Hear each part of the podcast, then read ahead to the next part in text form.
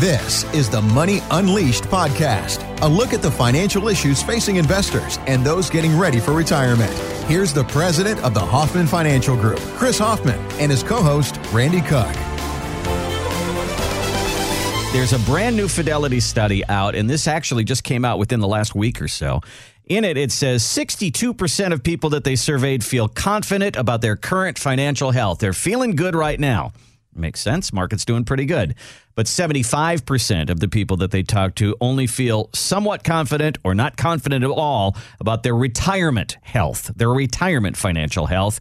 And then they asked, and only 18% of them, Chris, have a written financial plan. Probably not too surprising to Yeah, you. that's amazing. I mean, 62% of people feel confident about their current financial health. A lot of that could be based on lo- low unemployment. Yeah. Wages are up, mm-hmm. taxes are down. Then you look out and you say, okay, well, I'm going to retire in 10, 15, 20 years. And that number changes dramatically. Right. And it's lack of planning and lack of having a written plan that causes that sense of unease. You don't know what's going to go on with inflation and how that's going to impact your ability to, to live and not run out of money and run out of purchasing power. You got to worry about okay, the markets are good today, but what happens if five years or 10 years from now, a couple years away from retirement, the markets plummet? Mm-hmm. So there's a lot of uncertainty out there, and people aren't taking action to put their plans in place early enough, in my opinion. You know, I've always said once you hit the 50s and you got a material amount of money in your 401k or IRA, it's time to build a plan. Exactly. And there are people that don't build the financial plan, so they put their confidence someplace else. So I have a number of articles here about where people are putting their retirement confidence. The one in Barron's says that a lot of people are putting their retirement confidence in their house. Hmm. They bought a house 20, 25 years ago. They paid let's say $250,000 for it. It's now worth $500,000 or more. And they say, sell the house, there's my retirement money. Where are they going to live? in a van down by the river. I mean, that's a tricky one. You know, I get that a lot with clients that are a year away from retirement or we're building that plan and they say, okay, I want to pay off the mortgage. Mm-hmm. And I, what's your interest rate? Three and a half percent. Okay. 3.75. Mm-hmm. I'm like, well, that sounds like free money. And if you're later stages of a 30 year mortgage, you're paying yourself back anyway. Yep. I understand that, look, debt is bad, but that would be the last one that I would aggressively pay off. Obviously, you don't want any credit card debt. You don't want to have dependent kids anymore, those types of things. But you can't put your retirement plan inside a hard asset that you live in. I mean, if you have multiple rental properties, that's a great source of income. Sure. So that makes sense. But It's not like you can go take a window out of your house and put it on the street corner and say, I'll sell this and it's going to get me some income. It doesn't work that way. couple roof shingles, or, you know, it doesn't work that way. And, and there are plenty of people, it's a generational thing about being debt free and mortgage free. I get that. My mom is that way. I don't owe anybody, anybody, anything. You know, Right. I, I get it. I get it. That's a good feeling. But in any event, uh, Jerry's in there going, I got that in my Got parents it too. all paid off, baby. Not my parents, me. You I don't owe oh, nobody nothing. Good for you. And the millennial is debt free. well, that's good. I mean, there's nothing wrong with that. Well, where is your retirement confidence? If it's in the equity of your home, that's a piece of the puzzle. It's not the whole puzzle. Then there are a lot of people that say, "Hey, I went to ssa.com. I put my made my account and look at here, me and Mary are going to get 40, 50, maybe $60,000 a year in social security. That seems like enough. That'll make my retirement." What do you think? That's a good number. I mean, if Social Security is funding itself and the Congress steps in to fund it, then that's fine. Mm-hmm. But there's a lot of talk about reduced benefits at certain years when we start to get stressed, and it also impacts Medicare. Yeah. So we've got ballooning debt structure out there. We're pumping everything into the growth of the markets. And I don't think anybody's looking over their rearview mirror seeing things like Medicare and Social Security as a problem. We went to DC and interviewed Tucker Carlson, and I asked him specifically about Social Security. And he said, no, both the Republicans and the Democrats view it as sacrosanct and they're going to make adjustments. Well, how many adjustments and how much more money can the government pump into these programs? Mm-hmm. And when does it all come to an end? Yeah. So there's some concerns about it. We do Social Security analysis with our clients constantly, and less and less people are waiting until 70. Mm-hmm. They're doing some kind of combination of, you know, right at full retirement. Even clients that are working will trigger their Social Security at full retirement age. Just had a meeting with a high net worth client this week, and we agreed that at 66 and I think four months was his full retirement, he's going to turn on his Social Security. He doesn't need it, but he will grow his Social Security by working and contributing into Social Security. Not a lot of people realize that. Okay. So you look at, I believe Social Security looks back over 35 years of pay. So if you're at your later stages of your career, hopefully you're making more money now than you did 20, 30 years ago, mm-hmm. that can positively impact your existing Social Security amounts that you pull. So you've got to look at all the different strategies that are available to you. You don't want to pull it early if you're working because you'll get penalties. But once you reach full retirement age, you got to seriously consider turning on the Social Security. It's pretty complicated as well, and to get a little help from somebody who does this every day is a very, very important thing. But to know this, everybody, uh, I, I threw out the the married totals forty, fifty, sixty thousand dollars a year. That can be for you, but it also might be one thousand four hundred and sixty-one dollars a month for an individual. It hmm. might be that's the average, and for a married couple, two thousand three hundred and forty dollars a month. So that doesn't equal up to forty, fifty, sixty thousand dollars. It might not be that for you, and it's hard to live on twenty-four, twenty-five thousand dollars a year in retirement. So.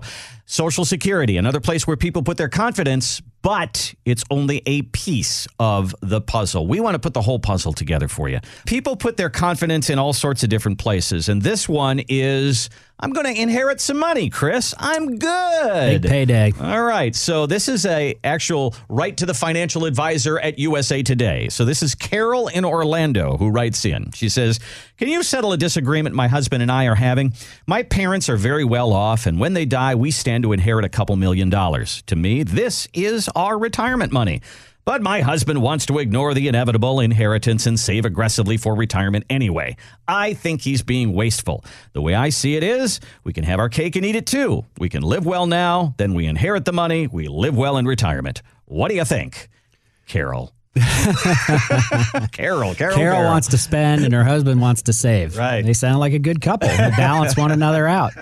I mean, you can do both, but you shouldn't rely on inheritance while your parents are still alive because, look, later stages of life, they could run out and have to spend a bunch of money on health care or Yep. other expenses. So Things happen. don't count your inheritance chickens before they hatch, I mm-hmm. would say. So there's a balance there between self sufficiency and developing your own retirement nest egg.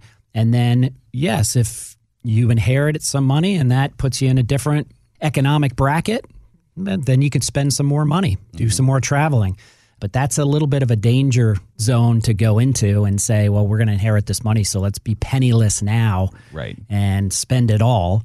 A lot of things can happen before your parents pass away. So Hey, my, my relationship with my mom's a little volatile. She could write me out at any time. you know, and and that does happen. And then It how many times has the the uh, you know you're you're they're they're reading the will and the whole family is gathered together and then you find out Oh, it's not as much as I thought it was. There's a lien here, there's a lawsuit there, there's Yep. some debts there, and I thought it was going to be this, but it turns out to be that. yeah, you also have to wonder whether Carol's parents realize that's her attitude toward saving. Yeah, that's good so point. maybe they'll structure inheritance for her. We do mm-hmm. that a lot for clients. It's mm-hmm. not uncommon for us to take retirees' portfolios and once we obviously map out their retirement lifetime, what do we do with the leftover funds? And a lot of them say, I want to hand it off in a structured way so that it's not blown, mm-hmm. Carol in Orlando. Right. So she may be, who knows? There may be a trust there that says just distribute the income to her Yeah. and the rest is for medical emergencies. So, you know, then maybe not. Maybe she's talked to her parents and they're like, when we're done, You get you it get all. it all. Yeah. So Well, it's it's it's something that people put their confidence in, and I guess the the theme here of the show today is we're talking about places where you put your confidence in. This is going to make my retirement. And at the end of all of this, I hope that you get the message that what makes your retirement is you sitting down and planning it out so that you know what's coming and you have a structured plan. And that's what we make available to you here. Give us a call. If you've listened to the show at all, you know we call it the retirement roadmap. And this is an analysis of where you are right now. We're going to take a look at legacy planning and social security planning and tax planning. Income planning is so vitally important. You, the, the reason that people feel good about their financial health right now is because there's a paycheck coming in. Right. And when you're in retirement, where's the paycheck coming from? Yeah, I had a conversation with a client last week that they wanted to sell their primary residence and buy a different house. Okay. Right. Kids are grown and out of the house, and it's time for them to move on and update their house and get their dream retirement home. Very- Well, very common. Their dream retirement home came out of nowhere. And he calls me and says, uh, "Send me six hundred thousand dollars." I mean, and luckily we had a portfolio built with okay, we don't have to sell a bunch of stock and get capital gains. We can tax harvest some things. We can pull from buckets that are stable and protected against market loss. So we were able to cobble the money together. But if he didn't have a written plan Yeah. and he didn't have a diversified set of assets there, it would have been, well, we just got to sell your portfolio off and now you're going to get taxes, capital gains and or IRA income and you know, he would have been flat-footed and or not been able to plunk down the $600,000. Now he's going to sell his primary residence, so this is like him giving himself a bridge loan in effect. Mm-hmm. So. But he's, all he's folks, he's downsizing to six hundred thousand dollars. yes. yes. Okay. Keep that in mind. But you know what? I mean, uh, you and I both live in Alpharetta, and they are just building places all over the place for baby boomers to move into. They've got elevators and Yep. things, and it's all built for those of us who are 50, 60, 70 years old. And these places start at a half a million dollars. No question. So if you think you're going to get out of your house and downsize and have maybe no mortgage or less, you might be fooling yourself. Yeah, I mean, a half a million dollars, and then they take you to their design center and they say, "Oh, you want a faucet that you know actually looks like something in a half a million dollar house Right. versus a school bathroom." Yeah. I mean, it, they stack things on top of things, and this market has gone through the roof. So, From a real there- estate there are not yeah. a lot of bargains out there for sure. All right. Another place where people put their confidence is the American stock market, the good old US of A. It- the, the numbers show that over the, the history of the stock market, it goes up 7%. So you're sitting here saying, well, heck, if my money goes up 7% over the next 20, 30 years, psh, it'll double, it'll triple, it'll be great. That's right. What do you think? Well, it works that way over extended periods of time, but it doesn't work that way in 2008 and 2009. It doesn't mm-hmm. work that way in 2001, 2002. So I'm all about growth. I believe in the U.S. stock market, but you have to have a diversified set of asset classes to protect yourself, especially if you are going to need dividends and interest to be sent to you and you need your assets to generate income streams for you. So you can't rely on 7% when you're taking money out. Mm-hmm. That 7% figure assumes that you're reinvesting dividends and reinvesting interest. And when the markets are going down, you're buying low. Mm-hmm. Well, when you're retired, how much assets, how much income are you reinvesting? Probably not much at all. None, yeah. Yeah, to a large extent, the typical client that we work with is using all those income streams to live off of. Mm-hmm, mm-hmm. So it gets dangerous to throw these numbers out there without understanding that the market falls and it has major corrections, and you need your income stream from your investments to pay for your life. It's different than being 20 or 30 or 40 years old in your working years. So 7% is over 125 years of stock market. Uh, the time that you retire is going to be 20 or 30 years. What's going to happen in that little window, that 20 or 30 years? It could be another 2008. Maybe it's not, but it's not probably going to average 7% over that 20 or 30 years. You've got to take that into consideration. So then the other one that I want to finish on here is that I've hit my number. And I know that how you feel about the number thing, but uh, there's a lot of people that use these formulas and they say, okay, I've saved 10 times my final year's income before retirement. And so that should do it for me. They tell me that this should be the number. Well, the numbers change. This is gobankingrates.com. 20 years ago, 1998 is where they had this study. $289,000 in a nest egg would give you a fairly comfortable retirement. 10 years ago, 2008, that lifestyle would cost you $414,000. And then this year, $500,000. So the numbers change. Yeah, they change big time. And that $289,000 number 20 years ago was when you could get interest rates at the bank and CDs of four, four and a half percent. Yeah. So it's another thing that drives me nuts is when the Fed and the White House are kind of battling back and forth how that hap- it shouldn't happen but the president's all over the fed chair to lower interest rates. Lower interest rates? Mm-hmm. i mean how much lower can we get?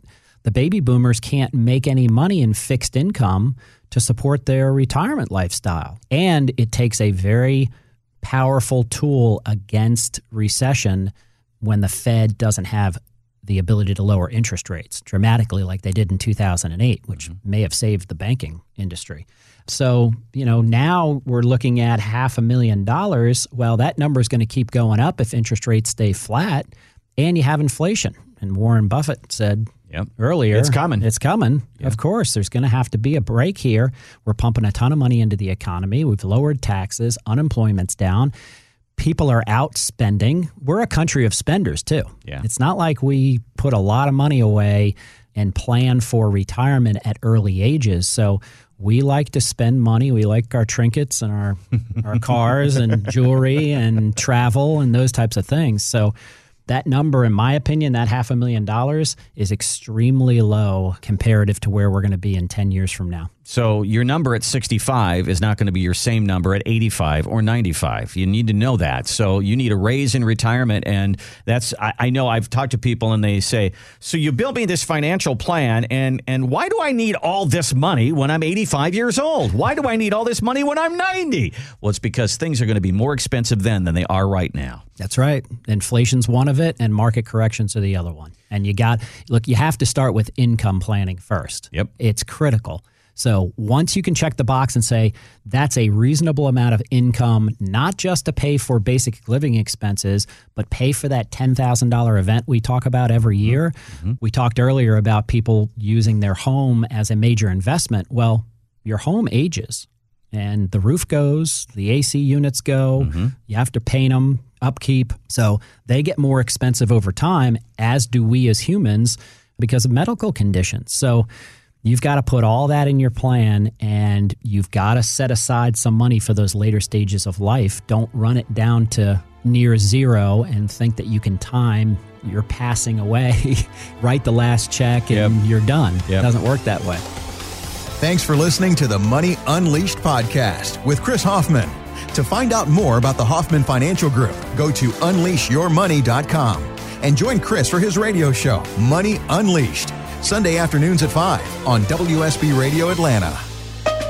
Chris Hoffman is a registered representative of TCM Securities Inc., member FINRA SIPC, and is an investment advisor representative of Retirement Wealth Advisors Inc., an SEC registered investment advisor. Hoffman Financial Group, Retirement Wealth Advisors, TCM Securities Inc., and WSB are not affiliated. Exposure to ideas and financial vehicles discussed should not be considered investment advice or recommendation to buy or sell any financial vehicle. This information should not be considered tax or legal advice. Individuals should consult with the professionals specializing in the fields of tax, legal, accounting, or investments regarding the of this information for their situation. Past performance is not a guarantee of future results. Investments will fluctuate and when redeemed may be worth more or less than when originally invested. Insurance licensed in Georgia number 163546.